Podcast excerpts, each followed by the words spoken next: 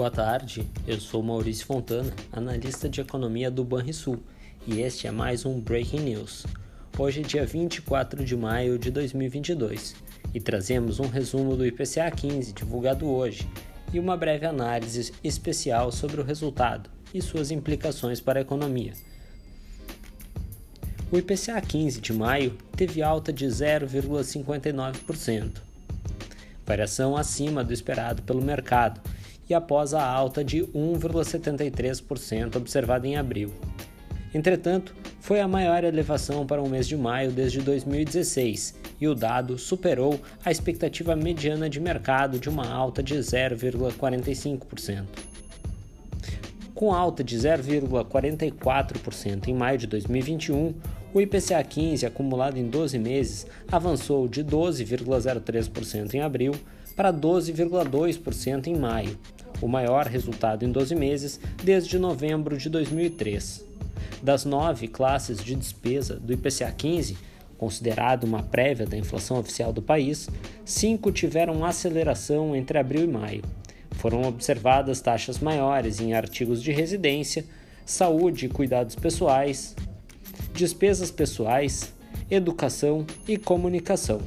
Por outro lado, registrou-se taxas menores em alimentação e bebidas, habitação, vestuário e transportes.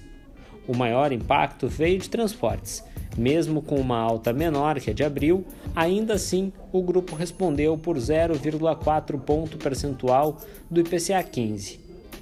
Por fim, vale notar que o índice de difusão permaneceu bastante elevado, marcando 74,9% no geral e 78,5% quando calculado sem alimentos, considerados mais voláteis. E a média dos núcleos voltou a acelerar, passando de 0,86% de alta em abril para uma elevação de 1,11% em maio. Esses dados sugerem que o IPCA continua influenciado por uma diversidade grande de itens e serviços, nossa análise. Mais uma vez, a realidade parece querer impor desafios ao Banco Central. Se a autoridade monetária tem buscado sinalizar que pretende encerrar o ciclo de ajuste monetário em breve e o mercado tem aceitado essa decisão, o IPCA 15 de maio veio para desafiar esse limite.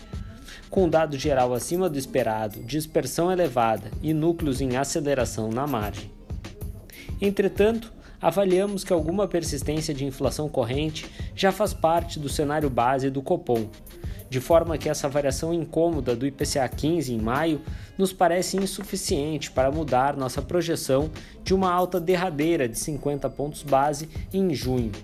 Assim, mantemos a expectativa de que a Selic alcance 13,25% ao ano em meados do ano corrente, mas reconhecemos que tem se ampliado a probabilidade de que essa taxa seja mantida por mais tempo do que estimávamos anteriormente. É isso, pessoal. Tenham um excelente final de tarde e bons investimentos a todos.